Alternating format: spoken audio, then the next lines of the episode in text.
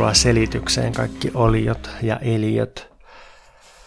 Tässä ollaan pari jaksoa käyty läpi materialismin ongelmia ensin suhteessa siihen, että miten materialismi ei koskaan voi koostua pelkästä materiasta, vaan se aina edellyttää jonkinlaista ideaalisuutta, vähintään suhteita. Ja sitten on nostettu esiin myös tietoisuuden ongelma materialismissa. Ja sitten ihan edellisessä jaksossa mä yritin selittää jotakin alkeita ajan filosofiaan, myös ajatuksena osoittaa, että aika on ongelma aineen ajattelulle tai, tai materialisteille. Ja tässä siis on yrittänyt kaivaa esiin ongelmia, jotka sellaisessa arkipäiväisessä, jotenkin populaari luonnontieteellisessä tai vulgaarimaterialistisessa maailmankuvassa esiintyy. Ongelmia on nostettu siis esille, nyt meillä on pöytä täynnä kaikenlaista ryönää, joka ilkkuu materialismia ja, ja kyseenalaistaa sitä, niin nyt tässä löyhän podcast-kvartetin kolmannessa osiossa mä yritän sitten vähän ratkaista niitä ongelmia. Nimittäin kun tämän podcast-sarjan, siis kokonaisuudessaan tämän podcastin tarkoituksena on jotenkin kuitenkin pyöriä siellä Gilles Deleuzein ja Felix Gattarin ajattelun ympärillä löyhästi ja käyttää niiden käsitteitä filosofian ö, teemojen esittelyyn, niin, niin nyt sitten mennään Deleuzein ja Gattarin, ehkä enemmän Deleuzein kuitenkin kolmeen käsitteeseen, joiden avulla voidaan sitten tutkailla, että, että mitäs tälle materialismin ja, ja idealismin ongelmalle tehdään ja ehkä vähän sivutaan myös ajan ongelmaa. Avainjuttu musta tässä kaikessa on se, että, että nyt kun mä oon yrittänyt vähän osoittaa tähän mennessä, että, että, tota, että materialismi ei sulkeudu itsensä, että maailma ei voi koostua pelkästä aineesta ainakaan silleen jotenkin kankeasti tai, tai niin kuin brutaalisti, reduktiivisesti ajateltuna – niin tämä materialismin sulkeutumattomuus ei ole pelkästään ongelma. Joitakin tämä voi tietysti häiritä, että ei voida paketoida maailmaa tai maailman kuvaa jotenkin yksinkertaiseksi mekaaniseksi ainekokoelmaksi. Voi olla häiritsevä ajatus, että kaikki ei välttämättä palaudu aineeseen ainakaan kovin suoraan tai helposti. Mutta mun nähdäkseni tämä, tämä, että materialismi aina purkautuu tai materiaalisuus edellyttää aina jotain ekstra materiaalista, jotain ruumiitonta, jotain ideaalista, niin tämä mahdollistaa myös avoimuutta ja uuden luomista. Ja se mahdollistaa, että, että kun me ajatellaan metafysiikkaa, kun me mietitään ontologiaa, kun me mietitään, että mitä maailmassa on, minkälaisista olioista maailma koostuu, niin me kysytään lisäksi, että mitä maailmassa voisi olla ja mitä maailmassa tulee olemaan. Tämäkin on varmaan sellainen juttu, että arkiajattelussa meidän taipumus on olettaa, että maailma koostuu asioista, jotka on. Siis tosiasioista ja faktoista ja konkreettisista olioista. Ja silloinhan, jos näin on, niin kysymys siitä, että, että mitä voisi olla tai mitä tulee olemaan, niin se on vähän niin kuin eri kysymys. Se on jotenkin tiukasti irtileikattu niistä faktoista, jotka kiistämättä on. Ja sitten se on vähän semmoinen häilyvä jossittelukysymys, että no, mitä sitten voisi olla. Että se helposti näyttäytyy haihatteluna tai ehkä jopa idealistisena, siis arkikielen merkityksessä idealistisena ajatteluna. Mutta sitten jos me lähdetään tarkastelemaan metafysiikkaa Dölösin ja Gattarin ontologisen kolmion kautta virtuaalisen, intensiivisen ja aktuaalisen käsitteillä, niin, niin itse asiassa silloin kysymys siitä, että mitä voisi olla tai mitä kenties tulee olemaan, niin ne on niin täysin yhtä olennaisia ja todellisia kysymyksiä kuin se, että mitä jo on tai mitä just nyt on. Eli mä käyn tässä läpi Dölösin ja Gattarin kolme ontologista peruskäsitettä, aktuaalinen, virtuaalinen, intensiivinen ne voisi esittää missä järjestyksessä tahansa. Tässä ei ole sellaista, että, että tuota, joku näistä olisi välttämättä ensisijainen tai tapahtuisi ensin. Ne on kaikki yhtä aikaa. Mutta mä ajattelen, että ehkä helppouden takia niin on mielekästä lähteä liikkeelle aktuaalisesta, aktuaalisen käsitteestä. Se on kaikkein helpoin ymmärtää. Aktuaalinen tarkoittaa konkreettista, tiettyä oliota tai asioiden tilaa. Sitä, mikä on käsillä, mikä me voidaan havainnoida, mikä me voidaan dokumentoida, mitä me voidaan mitata selvästi. Ja kohta kun puhutaan virtuaalisuudesta, niin kyllä virtuaalisuuttakin voidaan mitata, mutta tota, mutta aktuaalinen se, mikä niin kuin selvästi ilmenee, mitä me pidetään kiistämättömänä. Um, siis, siis se, mitä me nähdään edessämme uh, maailma joukkona asioiden tiloja, tilanteita, esineitä, objekteja. Kävelin kadulla ja näen autoja ja puita ja koiria, niin nämä on kaikki aktuaalista, ne on niin tämänhetkistä. Se on tämänhetkinen viipale arkitodellisuutta, näin, näin, näin voisi sanoa. Tässä ei ehkä ole mitään, mitään tota, kovin erityistä tai, tai, tai vaikeaa, että ää, tietyt puut, tietyt ihmiset, tietty onnenhetki, tietyt taideteokset, ne on aktuaalisia. Ja, ja arkiajattelussa helposti on taipumus ajatella, että todellisuus rajoittuu siihen, mikä on aktuaalista, että olla aktuaalinen on olla yhtä kuin todellinen. Deleuzein ajattelussa aktuaalinen on, on totta kai todellista, mutta todellisuus ei rajoitu aktuaaliseen, koska myös se, mikä on virtuaalista, on todellista. Tässä podcastissa mennään todella syvästi myöhemmin virtuaalisen käsitteeseen silloin, kun puhutaan Bergsonista erityisesti. Nyt mä yritän tehdä vaan semmoisen nopean ja likaisen johdatuksen siihen, että mitä on virtuaalinen Deleuzeillä. Virtuaalinen on eron, moneuden ja potentiaalin taso, joka on täysin yhtä todellinen kuin aktuaalinen. Nyt tasosta puhuminen on silleen vähän hankala, että tässä ei kyse mistään sellaisesta hierarkisesta maailmankuvasta, että olisi kaksi tasoa ja toinen olisi ylempänä ja toinen alempana ja virtuaalinen ja aktuaalinen kaksi maailmaa. Ei, ei mitään tällaista. Ne on, öö, ne on yhtä aikaa. Ja virtuaalista ei ole ilman aktuaalista. Virtuaalinen laskostuu aktuaalisen poimuihin. Tai Deleuze itse kirjoittaa sen elämän viimeisessä tekstissä, jonka otsikko on aktuaalinen ja virtuaalinen. Se ei siis ehtinyt julkaista tätä elämänsä aikana, se, se sitten julkaistiin sen kolmen jälkeen, mutta se, se jäi vähän sellaiseksi omituiseksi muistiinpano äh, raiskaleeksi. Ni, niin siinä se luettelee tälleen jotenkin listamaisesti, että mikä on aktuaalisen ja virtuaalisen suhde. Niin se sanoo, että, että aktuaalisesta leviää virtuaalisen kehä, tai aktuaalisen asian ympärille leviää virtuaalisen kehä.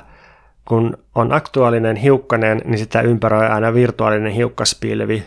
Kun on aktuaalinen havainto, niin siitä leviää virtuaalinen muisti joka, joka oikeastaan mahdollistaa sen havainnon tai ainakin havainnon pysymisen, pysyvyyden.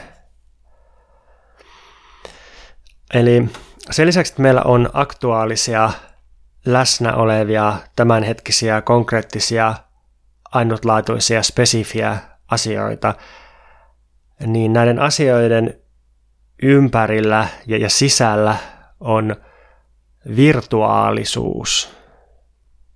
Virtuaalisuus koostuu piilevistä potentiaaleista ja dynaamisista äm, suhteista. Ehkä varovasti voisi sanoa myös, että, että tota, dynaamisista rakenteista, jotka mahdollistaa aktuaalisen. Tässä on taas vähän sanasta ongelmia, kun jos ollaan ihan teknisesti filosofian historian käsitteistöissä, niin, niin virtuaalinen ei ole sama asia kuin mahdollinen ja se ei ole sama asia kuin potentiaalinen, koska, koska tota, usein kun ajatellaan mahdollisuuksia filosofiassa, niin, niin siitä on ollut taipumusta ajatella, että, että mahdollisuudet on tämän maailman ulkopuolisia, että voidaan ajatella vaihtoehtoisia mahdollisia maailmoja, mutta että mahdollisuus on jollain tavalla maailman ulkopuolella. Esimerkiksi kristillisessä ajattelussa on, on tavattu ajatella joskus, että, että mahdollisuudet on, on todellisia, mutta ne sijaitsee ikään kuin Jumalassa, Jumalan mielessä tai, tai jotenkin tällä tavalla maailman ulkopuolella.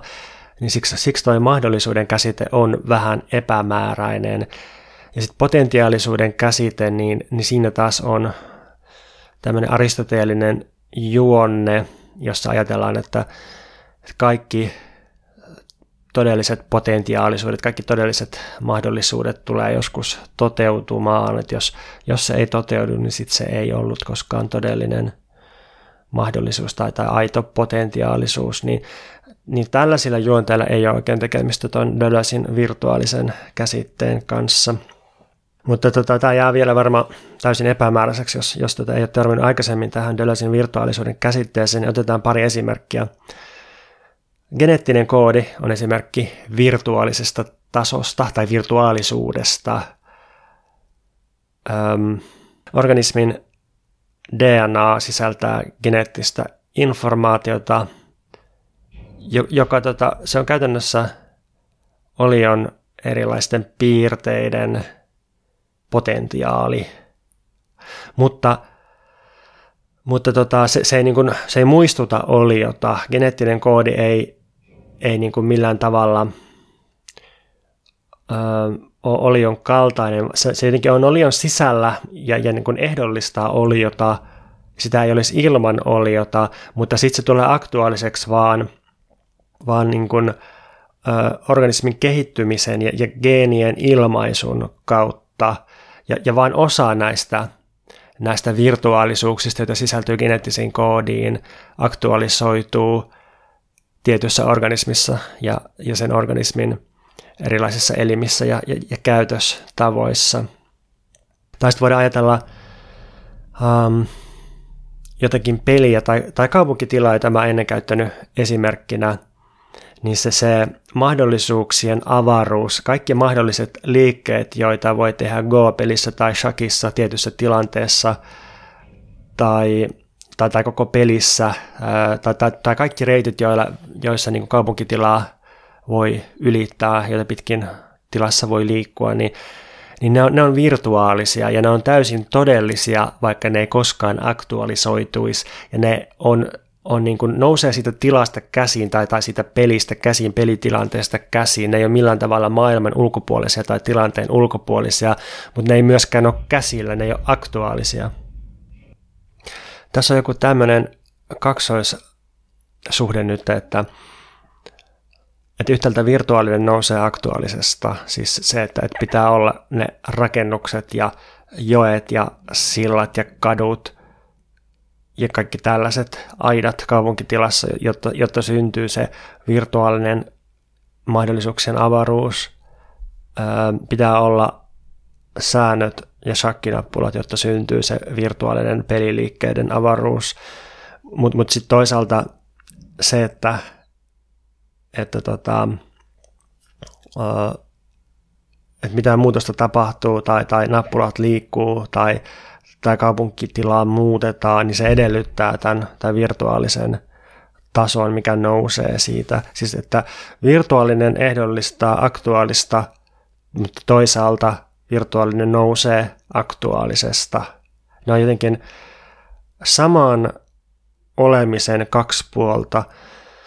Voisi sanoa, että, että jokainen objekti ja prosessi, mitä maailmassa on, on kaksinkertainen. Kaikki on tuplana – kaikki on yhtä aikaa aktuaalista ja virtuaalista, mutta nämä puoliskot ei millään tavalla muistuta toisiaan, koska se virtuaalinen, se, se ehtojen ja mahdollisuuksien ja potentiaalien taso niin se on aina niin paljon enemmän kuin se aktuaalinen. Yksi filosofian klassikkoesimerkki on kahvikuppi, ja mulla on nyt tässä semmoinen, tosin se on teekuppi, koska antibioottikuurin seurauksena mun elimistö on niin romuna, että se ei siedä alkoholia eikä kahvia, niin mä oon nyt siirtynyt ää, juomaan mustaa teetä. Ja mulla on nyt tässä teekuppi edessä. Mulla on täysin aktuaalinen, kiistämätön, kova, posliininen, läsnä oleva, tämänhetkinen, näkyvä, tuntuva, kuuluva teekuppi. Mutta tota, tämä teekuppi on aina aivan valtavasti enemmän todellisuudessa kuin, kuin miten se aktualisoituu mulle. Et nythän kun mä katson tätä teekuppia, niin mä näen siitä vain yhden puolen ja siinä on virtuaalisena mun havainnolle kaikki toiset puolet. Ja sitten miettii kaikkia asioita, joita tällä kupilla voi tehdä, mitä kaikkea siitä voi juoda, mitä siinä voi säilyttää, sitä voi käyttää aseena, se voi paiskata seinään, sitä voi juottaa kissalle vettä ja niin edelleen. Niin nämä kaikki asiat on täysin todellisena virtuaalisena kenttänä tämän mukin sisällä ja tämän mukin ympärillä. Mutta jos tämä muki hävitettäisiin, niin sitten tämä täysin todellinen virtuaalisen, virtuaalisuuden kenttä häviäisi sen mukana. Deleuze muotoilee tämän kaksoissuhteen sillä tavalla, että aktuaalinen putoaa virtuaalisen tasolta kuin hedelmä, mutta sitten, sitten me voidaan aina nousta aktuaalisesta takaisin virtuaaliseen. Ja, ja tässä Deleuze käyttää vähän tällaista pudota, nousta, laskeutua käsitteistä, että et, et, et, on siinä ehkä vähän sellaista korkeuseroa, vaikka, vaikka siinä ei ole hierarkiaa, niin voidaan aina keriä aktuaalisesta tiemme takaisin virtuaaliseen, vähän niin kuin hämähäkin seittiä pitkin, että, että jos meillä on joku aktuaalinen esine tai aktuaalinen tilanne, niin me voidaan sitten alkaa etsiä siitä virtuaalisuuden lankoja ja katsoa, että mitkä on ne ehdot, mikä on se potentiaalien kenttä, joka on tuottanut tämän, tämän aktuaalisen esineen. Mä kerron kohta lisää esimerkkejä, mutta, mutta tota, puhutaan vielä sitä ennen intensiivisestä. Nyt kun meillä on aktuaalinen ja virtuaalinen, niin näiden väliin sijoittuu intensiivinen. Intensiivinen tässä yhteydessä tarkoittaa aktualisoitumisen prosessia. Intensiivinen viittaa käytännössä niihin voimiin tai energioihin, jotka ajaa aktualisoitumisen prosesseja. Intensiivinen mahdollistaa virtuaalisten moneuksien, virtuaalisten suhteiden muuttumisen tai eriytymisen aktuaalisiksi olioiksi ja tapahtumiksi. Mitkä voisi sitten olla esimerkkejä intensiteeteistä tai intensiivisyydestä, niin, niin tota, biologia on täynnä tällaisia esimerkkejä. Se, että, että minkälaiset kemialliset gradientit ohjaa solujen erikoistumista, voisi olla yksi esimerkki. Tai sitten yhteiskunnalliset liikkeet, jotka, jotka ajaa jotain radikaaleja muutoksia tai toisaalta vastustaa jotakin. Ne on esimerkkejä intensiivisyydestä. Ähm, taiteelliset liikkeet, taiteilijoiden omat kokemukset, jotka, jotka muuttaa niiden, niiden näkemysten maailmasta ja saa ne niin kuin ilmaisemaan maailmaa toisella tavalla. Tai toisaalta se, että kun me kohdataan joku, joku teos, oli se taidetta tai viidettä tai, tai tota, vaikka nautintoaineita, niin jos, jos se tota, muuttaa meitä, muuttaa sitä tapaa, miten, mikä, että miten me koetaan maailman mahdolliseksi, miten me, mikä, mikä on se, se tota, potentiaalien kenttä, joka, joka todella määrittää tai niin kuin ehdollistaa meidän toimintaa, niin sitä voisi pitää esimerkkinä intensiivisyydestä. Taide esimerkissä se menisi jotenkin niin, että taideteos sisältää virtuaalisia potentiaaleja. Ja sitten kun tietty aktuaalinen ihminen kohtaa sen teoksen, niin sitten saattaa käydä silleen, että, että tapahtuu tämmöinen intensiivisyyden prosessi, jos, jos ne virtuaalisuudet alkaa aktualisoitua. Tuli tästä mieleen, kun Dölösin ja Gattarin molempien yksi lempiesimerkkeistä tämmöinen etuoikeutettu taiteilijahahmo niille on Marcel Proust, niin Karl Uwe Knausgård joskus kirjoitti esseessään siitä, että, että miten sille mahdollistui kirjojen kirjoittaminen, niin se tapahtui sillä että se istui, olikohan Bergenissä jossain kahvilassa ja luki sitten Proustin kadonnutta aikaa etsimässä romaanisarjan, sillä ei istu siellä vaan päivät pitkät ja luki sitä kirja toisensa jälkeen ja, ja sitten niin kuin, sit se teki jotakin, että se oli niin intensiivinen prosessi, että, että sen jälkeen se, se tota, Prustin voima tai Prustin kyky oli jotenkin mennyt, mennyt sitten Knausgårdiin ja se, se pystyi sitten rakentamaan omaan virtuaalisen kenttänsä sen pohjalta.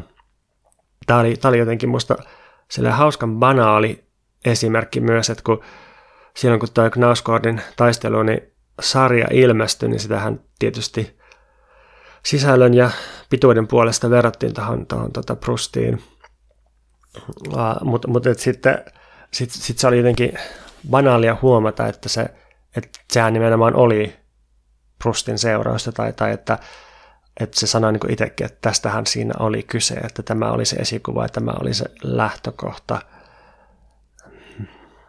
Mikähän mulla tässä oli ajatuksessa? Ehkä, ehkä vaan se, että, että joskus taiteessa on sillä, että asia näyttää ilmeiseltä ja se näyttää hirveän banaalilta, ja sitten se on ilmeistä ja sitten se on hirveän banaalia, ja sitten se ei ole edes läheskään niin hyvä kuin se esikuva, mutta tavallaan tämä ei haittaa mitään tai estä mitään, koska se silti voi olla tärkeä, hieno, supermenestynyt ja niin edelleen.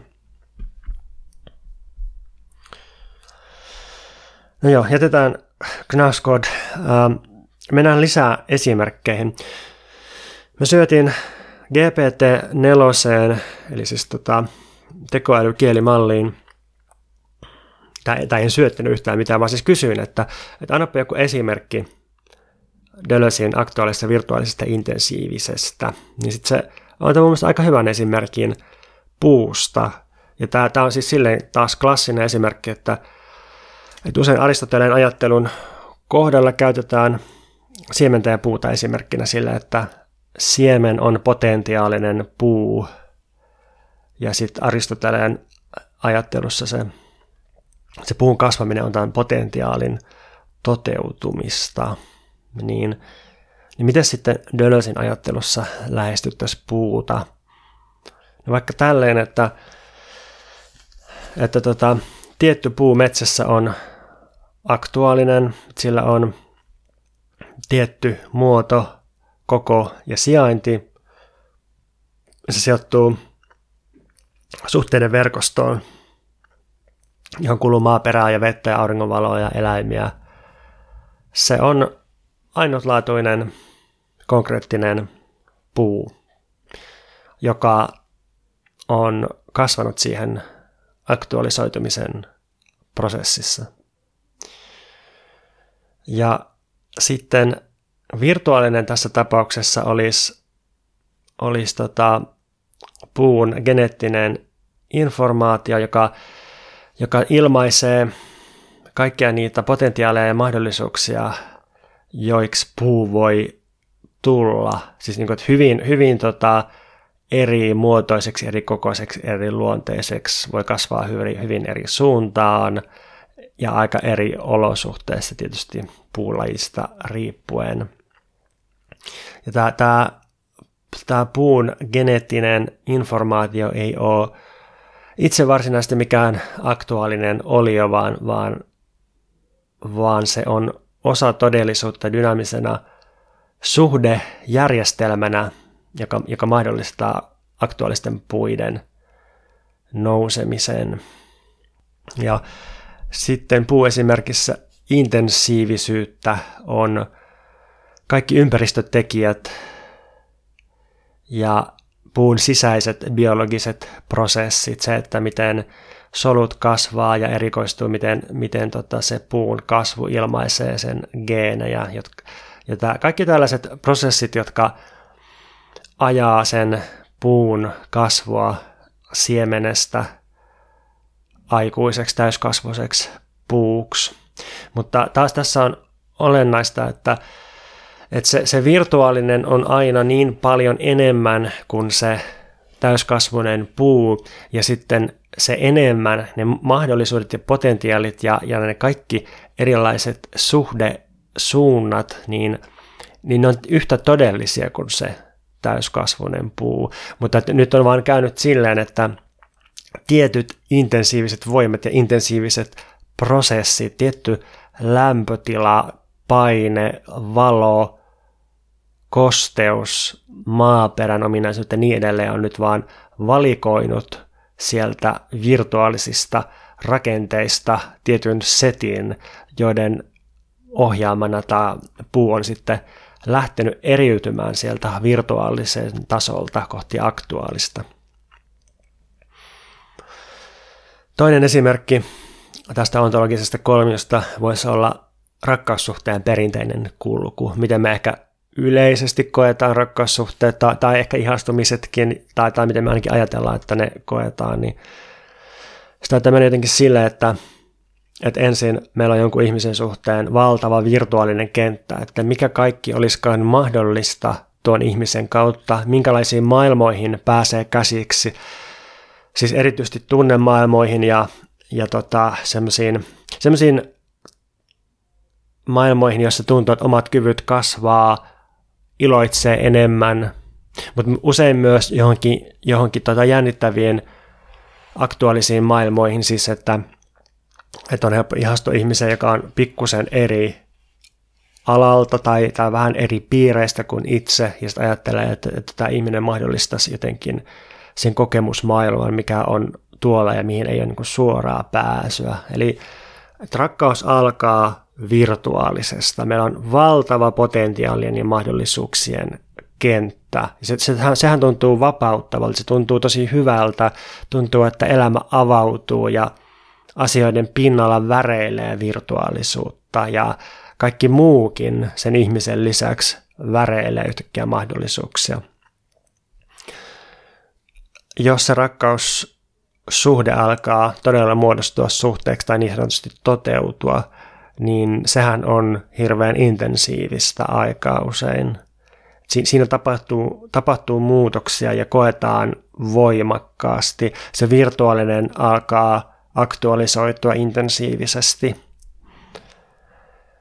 Ja sitten kun se rakkauden tai ihastumisen ensimmäinen vaihe menee ohi, niin saattaa käydä silleen, että huomaa yhtäkkiä, että käteen onkin jäänyt vain aktuaalista, että että tässä me kaksi ihmistä ollaan jotenkin banaaleine kehoinemme ja, ja tavallisine arkinemme ja sitten se on laatunut se, se virtuaalisen ja intensiivisen hyökyaalto. Ja sehän on tietysti kaikkien ihmissuhteiden, ei ainoastaan rakkaussuhteiden, niin, niin, niin perusongelma tai kysymys, että, että miten ylläpitää sitä virtuaalista kenttää, sitä virtuaalista tasoa pitemmän aikaa. Eikä vaan ihmissuhteiden ongelma, vaan, vaan se on myös yhtä lailla yhteiskunnallisten liikkeiden, poliittisten puolueiden, äm, taiteellisen teoksen luomisen, yritystenkin ongelmat. Miten, miten olla kuppaamatta tyhjiin virtuaalista kenttää? Miten miten aina elvyttää ja, ja täyttää uudelleen sitä virtuaalista kenttää. Siis ainahan jonkinlainen virtuaalisuus on pakostikin olemassa, mutta, mutta se, että, että, tota, että minkälainen ja miten iso virtuaalinen kenttä ja miten se koetaan ja miten sitä aktualisoidaan intensiivisesti, niin, niin se, se vaihtelee ja siihen voi, voi aina vaikuttaa.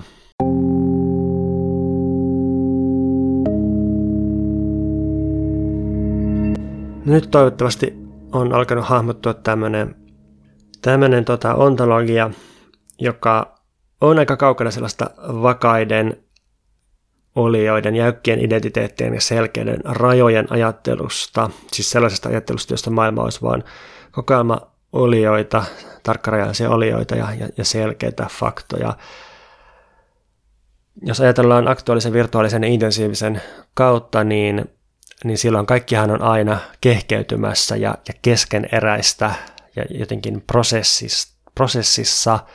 Ja sitten jos, jos meillä onkin ehtoja, jotka ehdollistaa ja mahdollistaa aktuaalista, niin sitten se, se tota, aktuaalisuus kantaa taas mukanaan uusia ehtoja, josta syntyy taas uusia aktuaalisuuksia, jotka kantaa mukanaan taas uusia virtuaalisuuksia ja ne voi taas sitten intensiivisen kautta aktualisoida eri tavoin.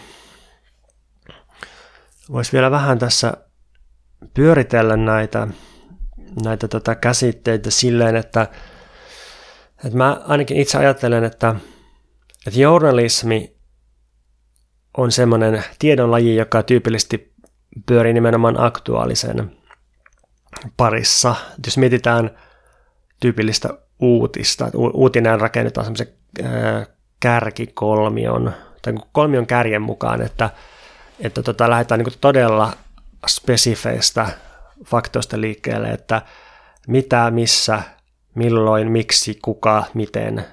Yritetään vastata tällaisiin konkreettisiin kysymyksiin ja, ja, ja tota, yksilöidä faktoja ja saada selkeitä lausumia, joilla on, on niin nimet ja jotka on, on jäljitettävissä johonkin aktuaaliseen. Tietysti empiirinen tiede ää, aika isoilta osin pyörii aktuaalisen parissa, mutta, mutta tietysti myös aina paljastaa sitä, että, että mitkä on aktuaalisten asioiden ehdot, eli, eli, eli niin kuin siinä ilmenee myös toi virtuaalisuus. Ja sitten, sitten mä mietin, että mikä, mikä niin kuin mua eniten tökkii suomalaisessa kulttuurissa tai, tai Suomessa. Monissa asioista pidän kovin paljon, mutta, mutta se, että mikä ehkä eniten tökkii, niin jotenkin tällaiset käsitteet kuin arki, niin, niin ne, ne niin kuin jotenkin tökkii. Tietysti, tietysti oma juttunsa on myös se, se tota, jotenkin itsekriittisyys tai se semmoinen syyllisyys ja rankaisu, kurikulttuuri, joku semmoinen kova maskuliinisuus – Uh, Mutta sitä, sitä mä oon koittanut tämän podcastin alkuaikoina kesällä 2021 tarkastella, kun puhuttiin Nietzschestä monen jakson ajan.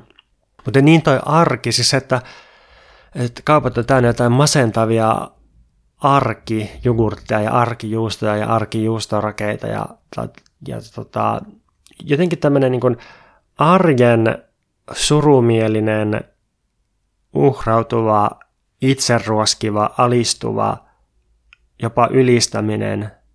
Ja jotenkin se, että, että nähdään, että elämä pohjimmiltaan on arkista. Työarki, lapsiperhearki. Nämä on jotenkin niin masentavia käsitteitä ja elämänmuotoja ja instituutioita, että ne niin kuin jotenkin kuristaa ainakin mun, mun niin kuin elämän halua. Ja sitten kun mietit, että miksi, miksi se tuntuu musta niin masentavalta, niin se on jotenkin just se rajoittaminen aktuaaliseen. Että et jos mä mietin, että mikä on niin kuin kaikkein aktuaalisiin asioista, kaikki virtuaalinen kupattu pois ja latistettu, niin se, se on jotenkin just se arki. Ja sitten kaikki kyllä tietää, että, että mitkä on sille helppoja suoraviivaisia tapoja tuoda virtuaalisuutta arkeen, niin rikkoa se, se puhdas aktuaalisuus. Ja se on tietenkin se, että että jonain arkipäivänä karkaa töistä tai laiminlyö kaikki velvollisuudet ja alkaa vaikka juoda champagnea. Se, se on helppo tapa ruiskuttaa virtuaalisuutta takaisin arkeen, mutta, mutta tietysti suomalaisessa kulttuurissa on, on tämmöinen niin kuin, ää, perinteisesti ollut, ollut just tämä, tämä rakenne, että se aktuaalisuus ja arki pysyy kasassa sillä, että on, on sitten se viikonloppu virtuaalisuus ja viikonloppu intensiivisyys ja jotenkin, että, että kuristellaan ja kärjistellään, kärvistellään suurin osa viikosta aktuaalisessa, jotta sitten päästään koukkaamaan viikonloppuna lyhyesti virtuaalisessa intensiivisessä viinan tai, tai huumeiden tai, tai seksin tai joidenkin tällaisten kautta ja sitten romahdetaan taas niin kuin kapulan kautta takaisin siihen aktuaaliseen arkeen voisi ehkä miettiä jonkinlaisia toisenlaisiakin elämänmuotoja. Mutta et joo, et aktuaalinen on mun nähdäkseni journalismin empiirisen tieteen arjen aluetta.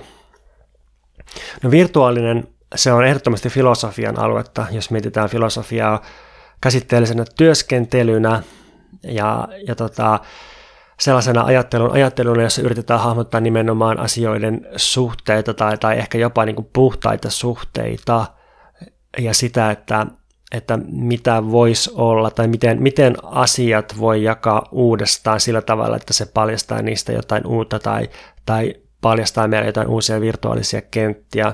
Matematiikka on ehdottomasti virtuaalisen aluetta. Sitten on hyvä kysymys, että onko runous virtuaalisen aluetta vai onko se, onko se sitten jo intensiivisyyden aluetta. Tietysti jokainen taideteos sinänsä sisältää virtuaalisen sen kentän. Suunnittelu, konseptointi, eikö ne mene jollain tavalla virtuaalisen alueelle? Tosiaan niille, jos nyt mietitään sellaista jotenkin yrityskonseptointia, niin ehkä siellä sitten on enemmän taipumus rajata sitä virtuaalisen kenttää kuin avata. Mutta tota, ainakin filosofia ja matematiikka on, on virtuaalisen alueella. No intensiivisen alueella ehdottomasti liikkuu taiteilijat, yhteiskunnalliset liikkeet, erotiikka.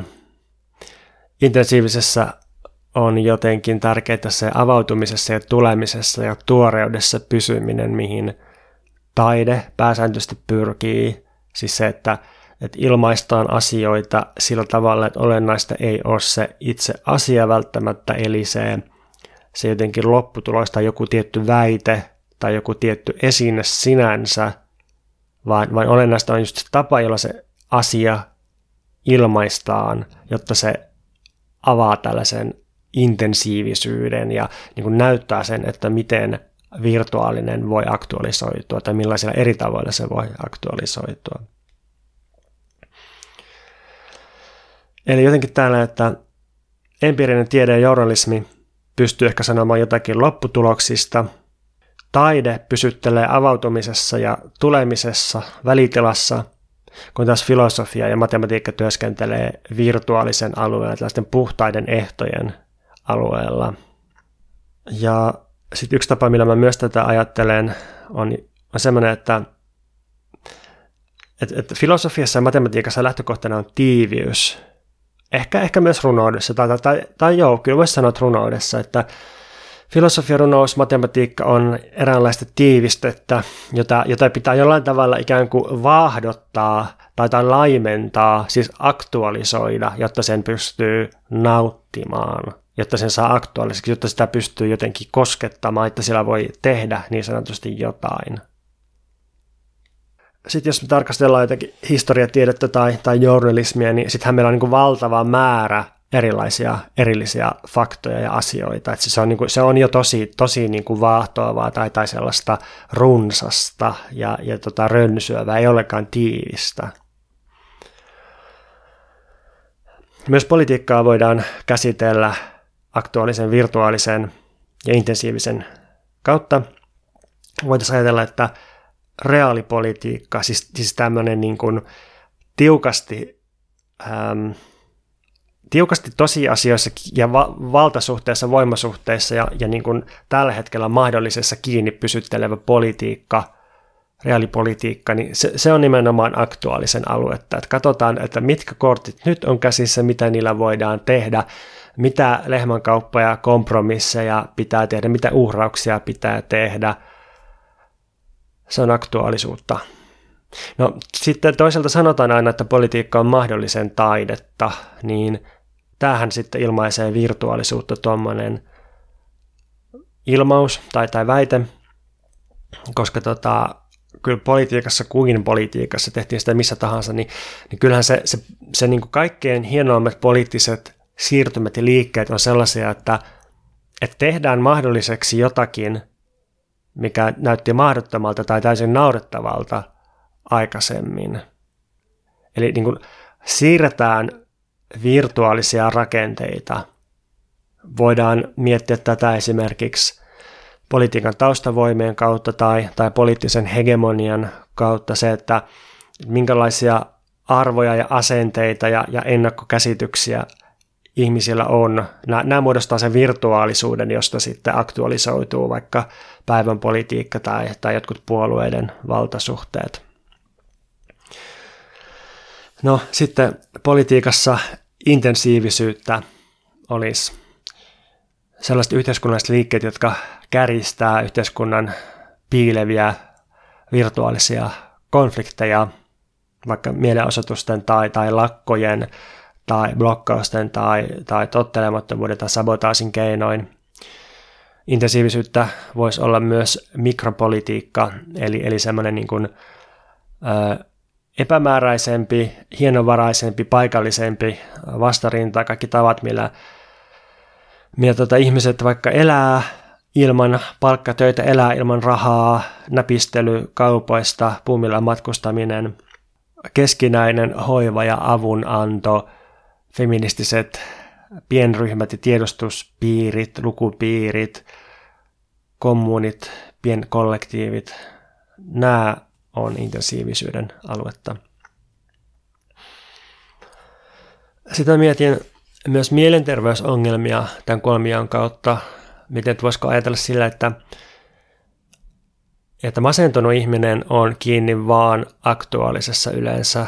Kun masennushan on enemmän puutetta, siis sellaista kyvyttömyyttä tuntea tai, tai jotenkin sellaista niin hirveätä banaaliutta, jotenkin puuttuu käyttöliittymä maailma, että asiat on vaan niiden jotenkin ruma ja banaali oma itsensä, että, että seinä on seinä ja se siitä, eikä, eikä osaa masentunut ihminen sitten ihailla auringonsädettä seinällä, vaan jotenkin se seinä on tympeä, pelkkä, brutaali, faktamainen betoniseinä, joka ei sitä muuksi muutu masentuneen elämästä puuttuu, puuttuu virtuaalinen väreily ja, ja intensiivinen aktualisoituminen. Sitten voisi ajatella, että, että addiktiot elää intensiivisyyden alueella, tai että addikti on sellainen hahmo, joka on jäänyt koukkuun jollain tavalla luuppaavaan intensiivisyyteen. Se, se, ei, se ei tyydy siihen aktuaaliseen tulokseen tai, tai niin kuin tiettyihin tilanteisiin. Se, se ei tyydy myöskään mahdollisuuksiin tai, tai niin kuin siihen, että, että voisi olla näin tai noin, vaan, vaan se haluaa niin kuin jatkuvasti pysyä siinä, siinä niin kuin intensi, intensiivisessä ää, eriytymisen prosessissa. Tietysti mä aina tykkään korostaa sitä, että myös hyviin asioihin voi addiktoitua, että ei se välttämättä ole huono asia. Ja sitten mitkä mielenterveyden ongelmat liittyisi nimenomaan virtuaaliseen, niin se on ehkä vähän vaikeampi uh, mulle keksiä siitä esimerkkejä, tai mulla on niin vaikea nähdä virtuaalisessa hirveästi huonoa, mutta ehkä tietysti voisi ajatella, että, että semmoinen ihminen, joka, joka niin kuin kaikkea jossittelee tai, tai ei tee mitään, ei aktualisoi mitään, koska, koska se tota, sijaitsee niin paljon virtuaalisen alueella tai, tai vaan niin kuin kulkee jotenkin niin pääpilvissä tai, tai, tai niin ehkä paranoidina tai jopa psykoottisena, kun se miettii, että mikä kaikki voisi olla mahdollista, että mitä nyt voisi tapahtua, että jokaisella askeleella voisi koko maailma romahtaa tai tuo vuori tuosta haljata tai sieltä tulee jotakin tai, tai niin kuin, että, että jalat saattaa pettää alta milloin tahansa, niin ehkä, ehkä tämmöinen voisi olla sitten mielenterveyden ongelma virtuaalisen alueella. Toivottavasti tämmöinen pyörittely vähän näyttää sitä, että että, että, on tosiaan muitakin tapoja ajatella maailman olemista ja tulemista kuin pelkkä semmoinen materiaalinen, ideaalinen vastakkainasettelu. Tämä on ehkä jonkinlainen pieni ratkaisuyritys tuohon materialismin ongelmaan. Ja tulee tosiaan aika pitkälti Deleuzin 60-luvun tuotannosta, mutta on, on myös Deleuzilla ja Gattarilla niiden yhteisteoksissa vahvasti läsnä tämä, tämä kolmio tai, tai kolmiako tai miten sitä nyt kuvailisi. Mutta tämä, tämä kolmijakokin tietysti jättää auki paljon kaikenlaisia kysymyksiä, niin kuin aina sen, sen täsmällisen, aktuaalisen ja virtuaalisen suhteen ja kysymyksen siitä, että miten virtuaalinen kulloinkin aktualisoituu intensiivisesti. Ja se pitää vähän niin kuin tehdä aina uudestaan se analyysi jokaisen taideteoksen tai, tai jokaisen biologisen tapahtuman, jokaisen kaupunkisuunnittelu aikakauden kohdalla, että mikä on se virtuaalisuus, mikä on se intensiivisuus, mikä on se aktuaalisuus milloinkin. Yksi kysymys, joka myös on auki tässä komiossa, on suhde aikaan, koska tälle, mitä mä esitin sen, niin se ehkä kuulostaa sillä, että, että virtuaalinen on tavallaan ajan ulkopuolella, aktuaalinen on, on vähän niin kuin pysähtynyttä nykyhetkeen, ja sitten intensiivisyys on se, missä aika varsinaisesti tapahtuu tai missä se ajallistaminen tapahtuu. Mutta mennään, mennään tähänkin kysymykseen myöhemmissä jaksoissa joskus. Mä mietin, että, että tähän loppuun voisin ottaa vielä yhden esimerkin. Hmm. On huomannut, että tätä podcastia kuuntelee erityisen paljon taiteilijat eri aloilta, niin sitten leikkiminen voisi olla hyvä esimerkki vielä myös taiteen kontekstissa, koska leikki on tietysti jotain aktuaalista aina, siis että on, kädet on tietyssä asennossa ja, ja on vaikka tiettyjä ääniä tai tiettyjä esineitä. Mutta leikkihän ei toimi ollenkaan, ellei sitä kannattele virtuaalinen kenttä, ne leikin säännöt. Ja, ja sitten sekään ei vielä riitä, että meillä on se virtuaalisuus ja, ja ne säännöt, vaan, vaan tarvitaan myös se, se, että se leikki alkaa ikään kuin soimaan, tai se virtuaalinen kenttä alkaa vereillä ja soida. Tämä on, tämä on se intensiivisyyden taso. Leikki tarvii varsinaisen leikkimisen tai leikkivälineet ja leikkijät. Sitten se tarvii sen virtuaalisen kentän, sen mahdollisuuden tai, tai niin sääntöjen, ehtojen tason, ja sitten se tarvii vielä sen, että tämä kaikki alkaa jotenkin soida ja pysyy myös kasassa. Samalla tavalla tarjoukset luo aina virtuaalisen kentän. Esimerkiksi teatterissa näyttelijän työ, lavasteet ja kaikki esineet lavalla saa aina virtuaalisen kaksoisolennon, jotka on niin paljon enemmän kuin se tietyn hetkinen banaali aktuaalisuus. Ja, ja yhdessä teoksessa voi olla hyvin monia, monia erilaisia virtuaalisia kenttiä lavastuksen ja, ja replikkien ja näyttelyn ja niin, niin edelleen mukaan. Mutta et, et sit se, se vaatii vielä sen, sen niin kuin täsmällisen toteutuksen, sen intensiivisyyden, että miten se virtuaalisuus aktualisoituu kullekin hetkellä. Ja sehän on se taiteen tekemisen vaikeus, että aktuaalisuutta on helppo tehdä, jollain tavalla virtuaalisuuttakin on mahdollista tai, tai niin suhteellisen suoraviivasta joskus tehdä, mutta sitten se, että, että saa sen intensiivisyyden siinä paikoille, sen, sen virtuaalisen aktualisoitumisen, avoinna pysymisen, se, se on niin se vaikeus. Jos jollakin tulee kiinnostavia tai, tai mitä tahansa ää, sovelluskohteita mieleen tästä, tästä tota kolmijaosta tai, tai jotain muita ajatuksia, niin kuulen ihan mielelläni. Saapi laittaa palautetta pontus.purokruet.gmail.com tai sitten Instassa – at purokup. Ja jos haluaa tukea tätä podcastia, voi liittyä Mikä meitä vaivaa podcastin paitsi kuuntelijaksi, niin Patreon-tukijaksi osoitteessa patreon.com kautta Mikä mitä vaivaa tai Patreonin appissa. Ja sitten halutessaan voi tukea myös ostamalla tai lainaamalla mun hyvin piakkoin to, tässä toukokuussa 23 ilmestyvää runo kautta romaaniteosta nimeltä Haavamaa, joka ilmestyy neljäs päivä toukokuuta. Ja itse asiassa ehkä mä voin kutsua nyt jo kaikki kuuntelijat, jotka sattuu olemaan Helsingissä 4. toukokuuta 23, niin tulemaan julkkareihin, joko moikkaamaan tai, tai ostamaan kirjaa tai juomaan viiniä tai, tai mitä tahansa. Mä en ole vielä ihan varma, missä ne julkkarit järjestetään, mutta tota, postaan siitä luultavasti ainakin jonnekin someen, Instaan. Um, ja ehkä, ehkä jossain muissakin podcast-jaksoissa vielä tulee, mutta neljäs viidettä Helsingissä, luultavasti jossain Kallion suunnalla, luultavasti kello 19 Haavamaa julkkarit. Tervetuloa sinne. Ja nyt terveen menoa sinne, minne ikinä meettekin hyviä aktualisoitumisia.